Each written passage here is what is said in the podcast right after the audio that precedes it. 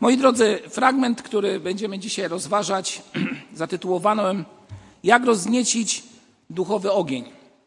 Jak rozniecić duchowy ogień w naszym sercu. I tak jak już przed modlitwą czytaliśmy fragment z listu do Hebrajczyków, rozdział 10, y, będziemy powracać do niego i będziemy starali się w tym fragmencie też jeszcze znaleźć słowo właśnie zachęty do tego, aby uzupełniać, a właściwie nie uzupełniać, ten fragment będzie dla nas czymś wiodącym do tego, aby zbliżać się do naszego Pana Jezusa Chrystusa w rozważaniu Jego słowa. A więc, moi drodzy, jak rozniecić duchowy ogień?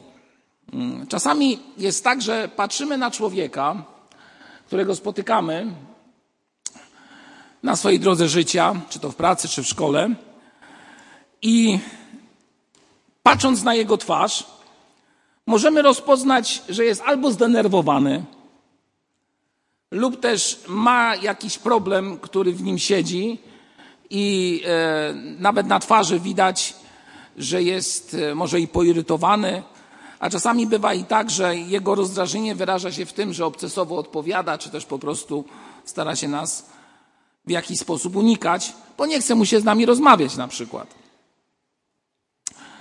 I kiedy tak e, przechodzimy koło takiej osoby, e,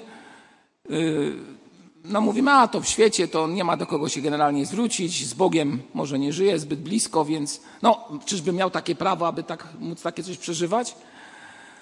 Myślę, że każdy z nas właśnie w takiej sytuacji, kiedy kogoś takiego spotka, w duszy, w duchu powinien pomodlić się właśnie za tego człowieka i nie odpowiadać złem, ale raczej starać się pomóc mu i błogosławić. Bo ten ktoś może przeżywa jakiś niepokój, ma jakąś w swoim sercu, może zadrę, trudne przeżycie, nierozwiązany problem. Trzeba być przy takim człowieku. Ale żeby być przy takim człowieku, aby nie zachowywać się tak, jak czasami jest to, czy też może wielu z Was doświadczyło, albo czasami widzi to na ulicach, że ktoś odpowiada, powiemy tak ogólnie, brzydko, to ten drugi mu jeszcze bardziej i dosadnie odpowie, i często jest y, nieciekawa sytuacja. Człowiek zaś wierzący, w którym działa Duch Święty, który jest pełen Ducha Świętego, myślę, że powinien w takiej sytuacji umieć się opanować. Nic odkrywczego, ale jakże trudnego do zrealizowania, moi drodzy. Ja sam biję się w pierś, bo wielokrotnie mam takie sytuacje, że nie wiem, po jakimś ciężkim dniu, y, w jakimś no, nieciekawym miejscu, na przykład, no nie wiem, w kolejce w sklepie, o tak przyjmijmy. Dzieją się różne rzeczy. Różnie reagują ludzie, szczególnie teraz, już kiedyś o tym mówiłem. I trzeba mieć w swoim sercu dużo takiego samozaparcia i e, spokoju wewnętrznego, aby nie reagować, jak reaguje, reagują ludzie. Okazuje się, że pogoda, która jest na zewnątrz, też nie sprzyja wyciszeniu, tylko okazuje się, że jeszcze często bardziej nakręca emocje. To mówię o tych, którzy są E, poza zborem, a wobec których powinniśmy mieć dużo cierpliwości i tej takiej prawdziwej, prawdziwego zaangażowania, empatii, zrozumienia, aby być przy nim, a nie wchodzić w ostre polemiki, na przykład z drugą osobą. Ale czasami jest też tak, że mówimy szczerze przed Bogiem, nie potrafię być dla drugiego człowiekiem otwartym. Nie potrafię być dla drugiego człowiekiem, który potrafi go zrozumieć.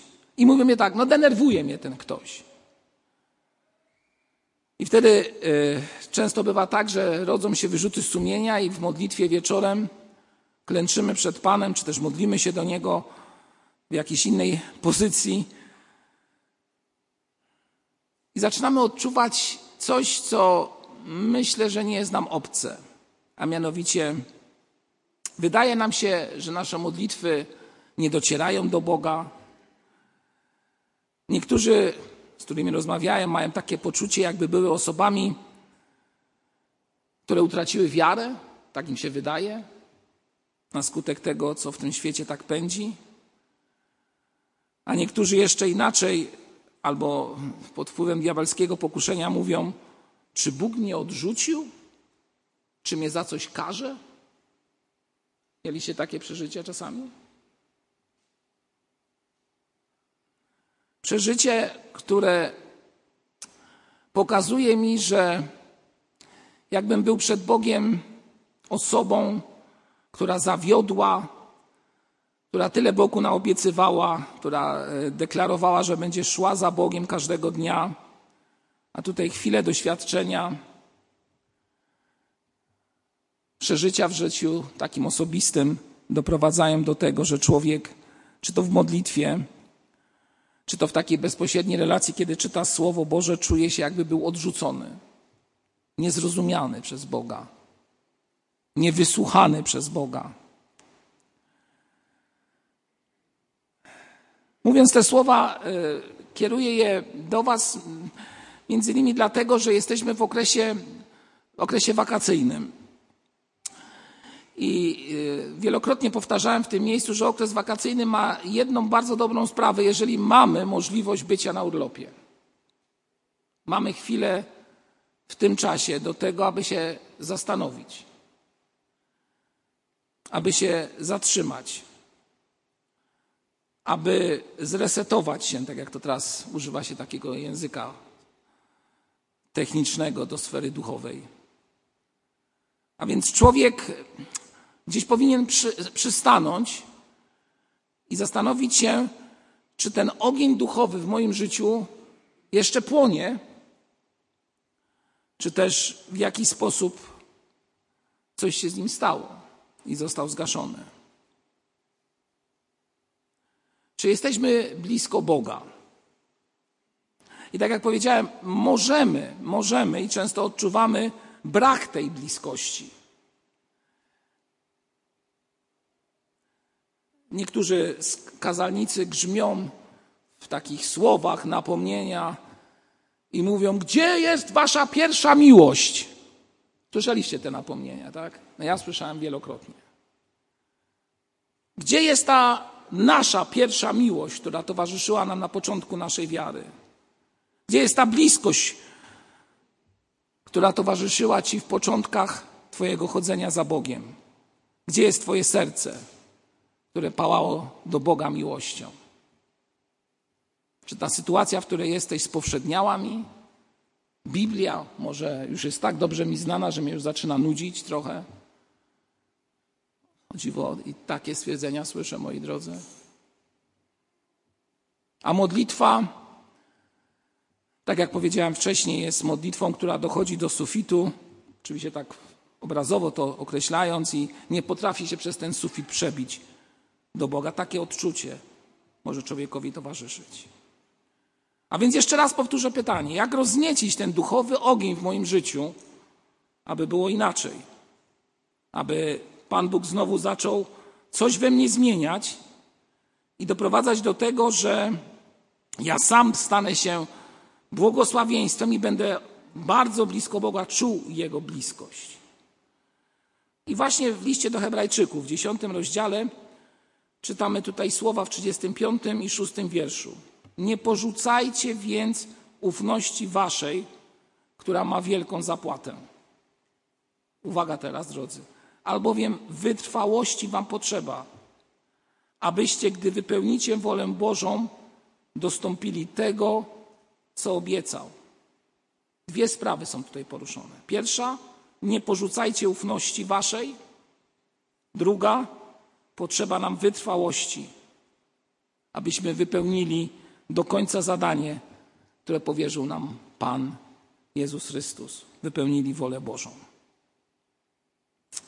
Dziś pragnę Was i siebie zachęcić do tego, abyśmy w tym okresie, w którym jesteśmy, mieli tą chwilę na zatrzymanie się i zrobienie tego duchowego remanentu. Duchowy remanent. To często tak mówimy, a na początku roku trzeba zrobić jakiś remanent, żeby wejść w nowy rok z czymś. Ale połowa roku też jest czymś dobrym, a w ogóle każdy czas jest dobry do tego, aby zastanowić się, jaka jest moja relacja z Bogiem, albo co tą relację niszczy i zabiera. Oczywiście y, na początku, gdybyśmy zadali pytanie, co jest przyczyną tego, że tracimy bliskość z Bogiem, wielu z nas odpowiedziałoby, że jest to związane z grzechem, który jest w nas. Grzech, który powoduje oziębłość duchową w sercu człowieka. To, to odczucie, o którym mówiłeś, mówiłem wcześniej, które wyraża się w tym, że tak jakbym miał przekonanie, że jestem bardzo daleko od Boga. Bardzo daleko od Boga. Ale chcę powiedzieć, że nie tylko grzech, chociaż w tym to się wszystko zawiera, oczywiście, w tym jednym słowie byśmy powiedzieli, ale nie tylko grzech oddala mnie od Boga bezpośrednio, moi drodzy. I teraz zastanówmy się, co jeszcze może mnie od Boga oddalić, albo co od Boga mnie oddala. Pamiętacie rozważanie, w którym mówiłem o tym obrazie pokazującym Boga, który uczy człowieka chodzić. Bóg uczy człowieka chodzić, to było z mów stołowych Lutra, y, i tam był ten opis pokazujący, że Bóg pozwala człowiekowi kroczyć do przodu, stawiać kolejne kroki i nie trzyma go za rękę, ale jest w jakiejś odległości z wyciągniętą ręką. I człowiek może do tego Boga dojść, ale kroki musi zrobić sam. Sam musi czegoś chcieć. Moi drodzy, ten sam Luter mówił jeszcze o jednej sprawie, a mianowicie mówił o duchowej suszy w życiu człowieka. Luter mówi o Bogu ukrytym. Bogu ukrytym. Bogu, który jakby milczał na prośby, które do niego kierujemy. Jakby nie zwracał na nas uwagi. Tak jak powiedziałem, szukamy ulgi, zwracamy się czasami do Boga, a wydaje nam się, że jesteśmy, tak jak powiedziałem, opuszczeni. Gdzie jest ten pocieszający głos Boga? Czy słyszysz ten głos? Pomimo różnych sytuacji, które są w Twoim życiu. A może jest tak, że ta duchowa susza, która zdarza się w życiu człowieka, zdarza się w życiu człowieka, powoduje, że ta moja relacja jest taka, jakbyśmy byli na pustyni duchowej. Taka, jakbyśmy byli bardzo daleko od Boga. I moi drodzy, to nie jest tak, że tylko my to przeżywamy. Czytając y, o bohaterach wiary z Pisma Świętego, widzimy, że zarówno Paweł, Eliasz, jak i Dawid, wielu miało takie chwile w swoim życiu. Kiedy były trudności, kiedy wydawało im się, że Bóg ich opuścił, kiedy wydawało się, że są sami, jak mówił Eliasz, a wtedy Pan Bóg powiedział, słuchaj człowieku, ty się, Maria, jeszcze mam wielu w Izraelu i ty nie myśl, że ty jesteś taki pępek świata. No tak niektórym nam się wydaje, tak, że to Pan Bóg nas nie słyszy. No dlaczego mnie nie słyszy Pan Bóg, no? Mojej modlitwy. No a ja zawsze powiem Budziński, a kimże ty jesteś, że na każde twoje Pan Bóg ma odpowiadać ze wszystkim, tak jak ty tego chcesz często. Jeżeli tak wielkich mężów Bożych Pan Bóg w taki sposób prowadził, no to moi drodzy. No ale diabeł w tym momencie mówi, a widzisz, nie ma, Bóg cię nie słucha. Może nie tyle, że Bóg cię nie słucha, ale tylko Bóg cię nie słyszy, bo Pan Bóg niekoniecznie ma nas słuchać. Tylko Pan Bóg cię nie słyszy. I wtedy popadamy w taki stan swego rodzaju letargu, jaki możemy doświadczyć, kiedy jest ciepło. Czasami wiemy, jak idąc drogą, nie mamy jakiegoś napoju w okresie upalnego słońca wakacyjnym, idziemy i nie możemy wypełnić to, co się dzieje, organizm słabnie. Organizm reaguje w ten sposób, że jesteśmy jakby w zamroczeniu. Musimy gdzieś iść do cienia. Musimy się czegoś napić, żeby móc normalnie funkcjonować. Susza to jest coś, co diabeł bardzo szybko potrafi przygotować na Twojej i mojej drodze życia. I to jest ciekawe, że zawsze taka, taki obszar w życiu duchowym się zdarza wtedy, kiedy człowiek na przykład o coś się bardzo modli, bardzo długo się modli i nie ma odpowiedzi. I nie ma odpowiedzi. Ktoś powiedział, mamy okres deszczu błogosławieństw. To kolejne stwierdzenie, które jest kompatybilne z tym, co mówiliśmy o duchowej suszy. A więc jeżeli mamy deszcz błogosławieństw, szczególnie kiedy doświadczamy tego podczas nawrócenia i kiedy jesteśmy tak blisko Boga i wydaje nam się, że cały świat to właściwie jest nic wart, najważniejsza ojczyzna niebieska, dopiero potem przychodzi refleksja i często mówimy, że ojczyzna niebieska jest ważna, ale życie doczesne też jest istotne. A kiedy zaczynamy już tak myśleć, to potem zaczynają być wartości w tą stronę, że życie, ojczyzna niebieska jest istotna, ale życie doczesne jest czasami może nawet troszeczkę ważniejsze, bo tu trzeba żyć, a ojczyzna niebieska to perspektywa, często na emeryturze. A więc, moi drodzy, może przyjść czas duchowej suszy. Co jest najistotniejsze w takim momencie, kiedy taka chwile, takie chwile przychodzą do Twojego życia? Myślę, że jedną z tych bardzo istotnych spraw jest to, abyśmy nie stracili społeczności z Bogiem. Czyli mówiąc kolokwialnie, abyśmy się nie obrócili, odwrócili od Boga i nie zaczęli mówić, a on się specjalnie nami nie interesuje. Ale tak jak czytamy, nie możemy, czy też nie mamy porzucać ufności, która jest nam w nas przez naszego Pana Jezusa Chrystusa. A więc Pierwsza sprawa to społeczność z Bogiem. Myślę, że każdy z Was wie, co to takiego jest społeczność z Bogiem. Kiedy rozmawiam z Nim, nie tylko czytając Pismo Święte, ale mam z Nim relację w każdej chwili naszego życia. Czy wykształciłeś w sobie coś takiego, że nawet idąc drogą, rozmyślasz, człowiek rozmyśla nad różnymi sprawami w swoim życiu.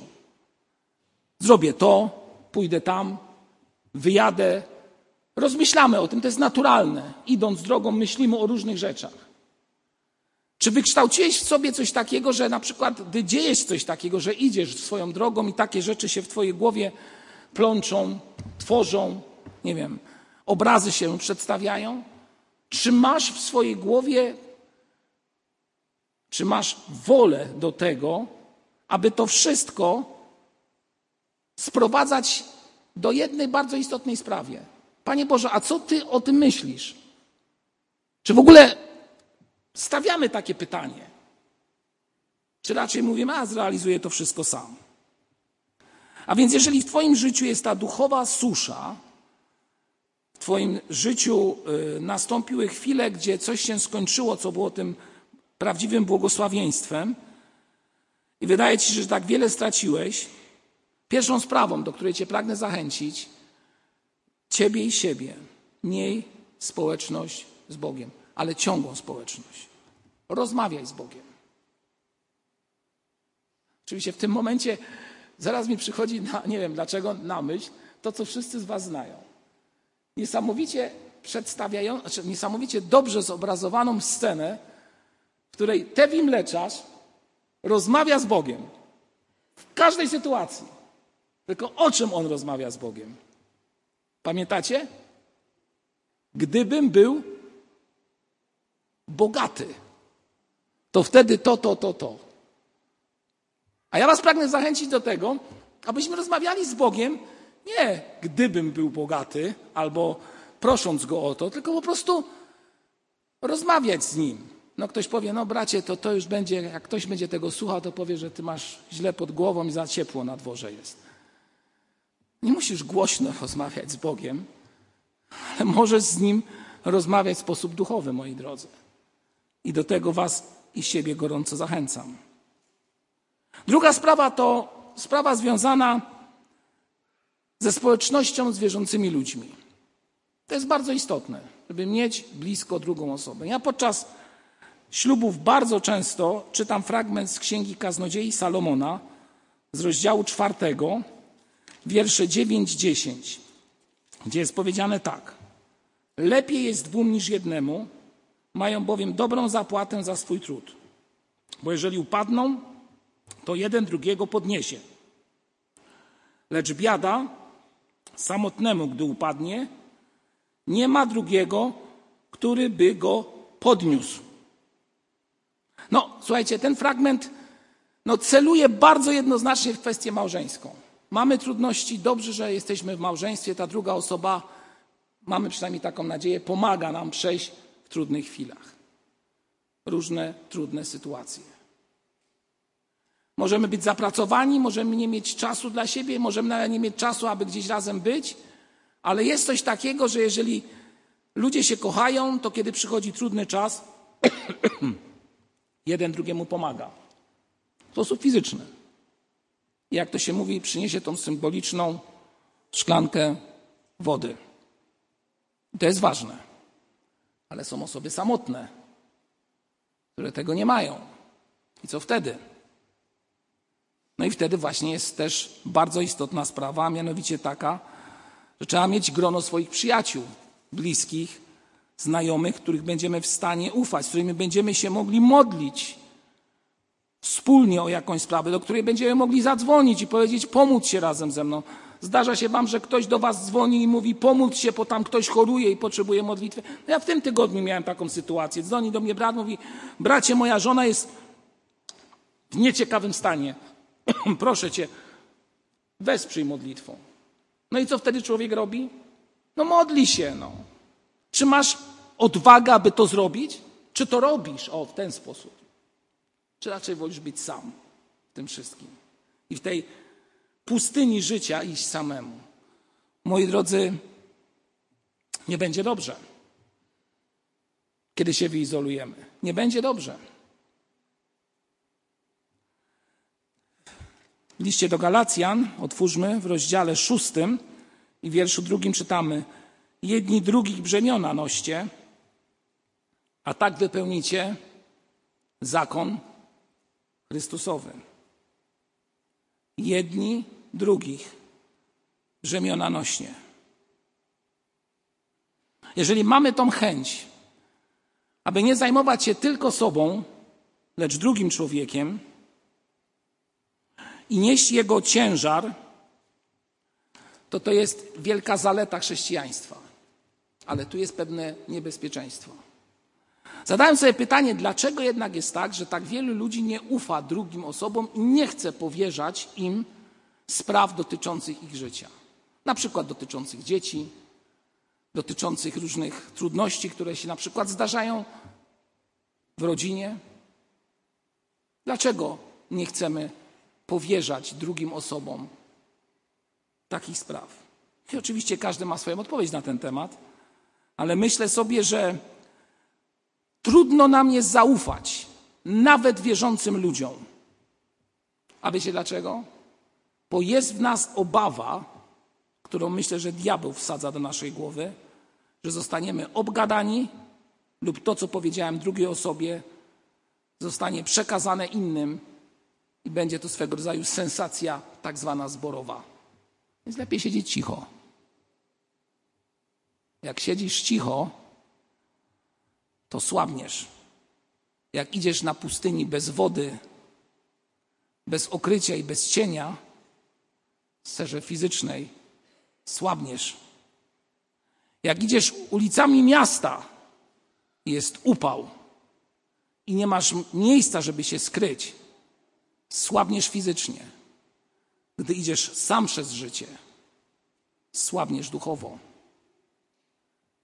W samotności niczego nie zrobimy. Pismo Święte wyraźnie mówi o tym, abyśmy razem uzgadniali sprawy i o to się modlili. Abyśmy byli razem. Jeżeli nie jesteś w stanie zaufać, zaufać wielu ludziom w Twoim kościele, bo się obawiasz, że mogą to wykorzystać przeciwko Tobie, to módl się do Boga, aby dał Ci przyjaciela, z którym będziesz mógł rozmawiać, któremu będziesz mógł powiedzieć o wszystkich sprawach, które dotyczą Twojego wnętrza. A więc obecność Boża i po drugie obecność bliskich. To jest bardzo, bardzo ważne. W Piśmie Świętym czytamy w liście Jakuba, w rozdziale 5, wierszach 10 i 11.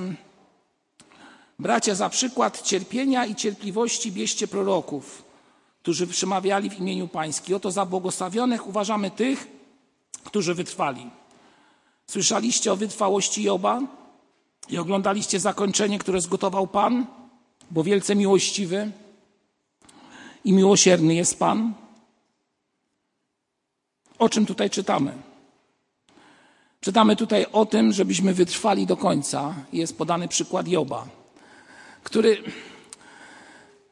tak mówiąc szczerze, de facto był sam. Bo wszyscy, którzy przychodzili do niego i nazywali się jego przyjaciółmi, generalnie mu nie pomagali. Tylko sprowadzali go jeszcze w dół. I właśnie o tym przed chwilą mówiłem, że są tacy ludzie i w Twoim życiu, że też mogą pojawić się w Twoim życiu. Tak czy inaczej, moi drodzy, w tym wakacyjnym czasie zacznijmy modlić się do Boga, abyśmy ponownie uzyskali tą bliskość Jego, abyśmy ponownie mogli odczuć to pragnienie, czy też łaknienie Boga i na nowo odnowić społeczność i szukajmy przyjaciół, z którymi będziemy mogli modlić się, ale bądźmy też dobrymi przyjaciółmi w naszym życiu.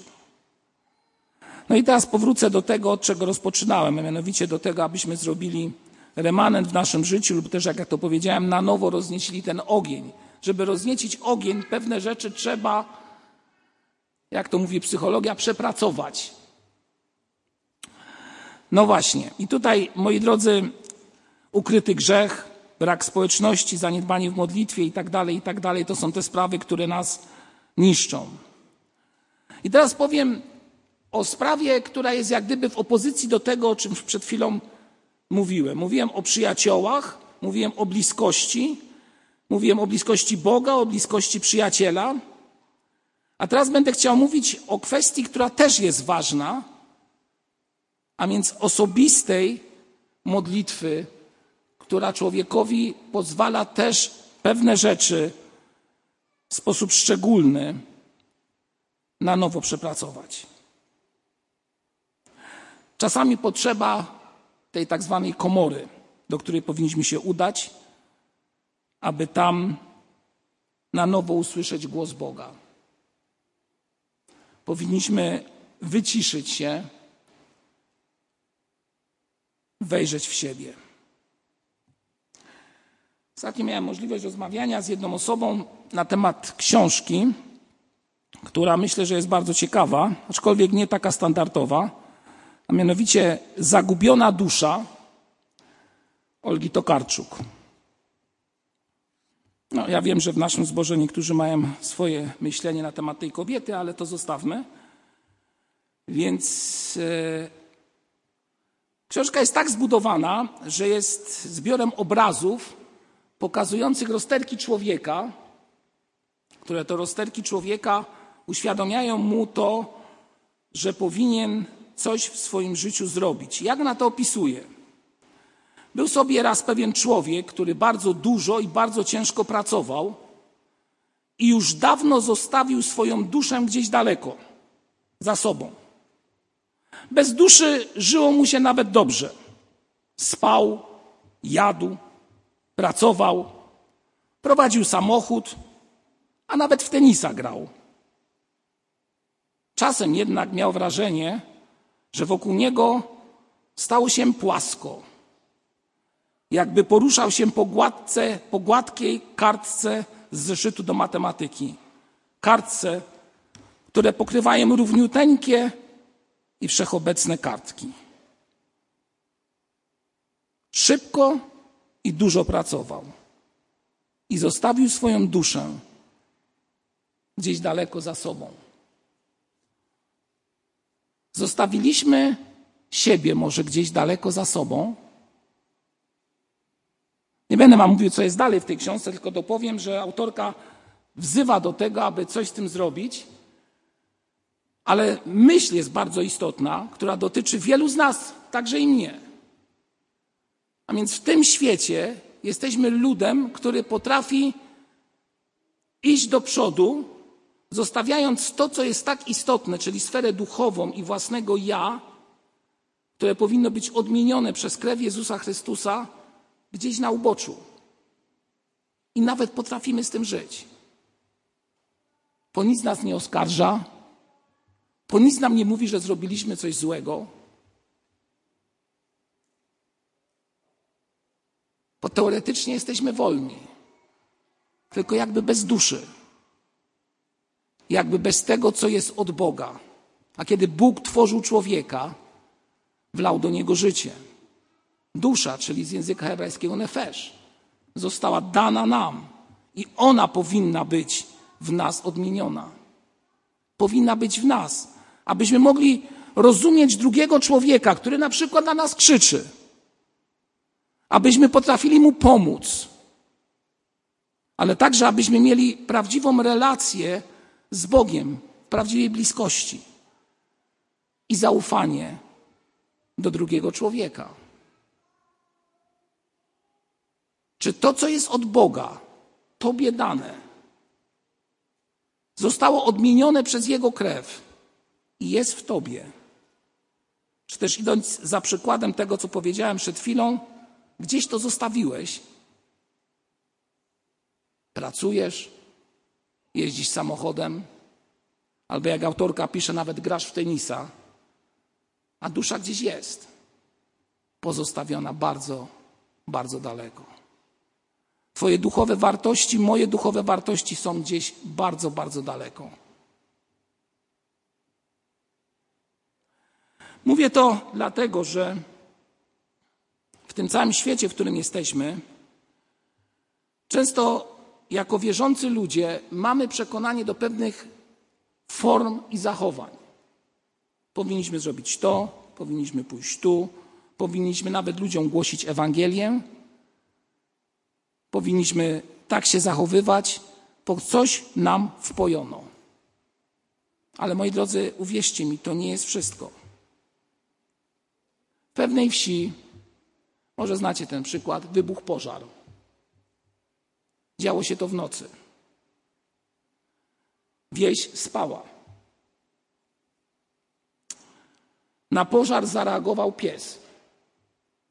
Zaczął ujadać. Ale ten pies był uwiązany, bo tak kiedyś na wsi robiono. A więc głośno zaczął szczekać. Obudził wszystkich. Obudził wszystkich. Ci, którzy byli najbliżej, usłyszeli to ujadanie, obudzili innych. Pożar strawił wiele, ale ludzie ocaleli. Kto nie ocalał, jak myślicie? Pies. Dlaczego? Bo był uwiązany. I moi drodzy, to jest dokładnie tak samo, czy też może być dokładnie albo bardzo podobnie w Twoim i moim życiu. Możesz wielu mówić, pokazywać, kim jesteś, ale coś cię wiąże do tego świata.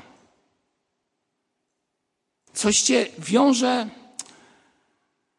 co jest trudne do opisania, ale powoduje jedną sprawę: że nie jesteś wolny. A wolność jest tylko i wyłącznie w Chrystusie.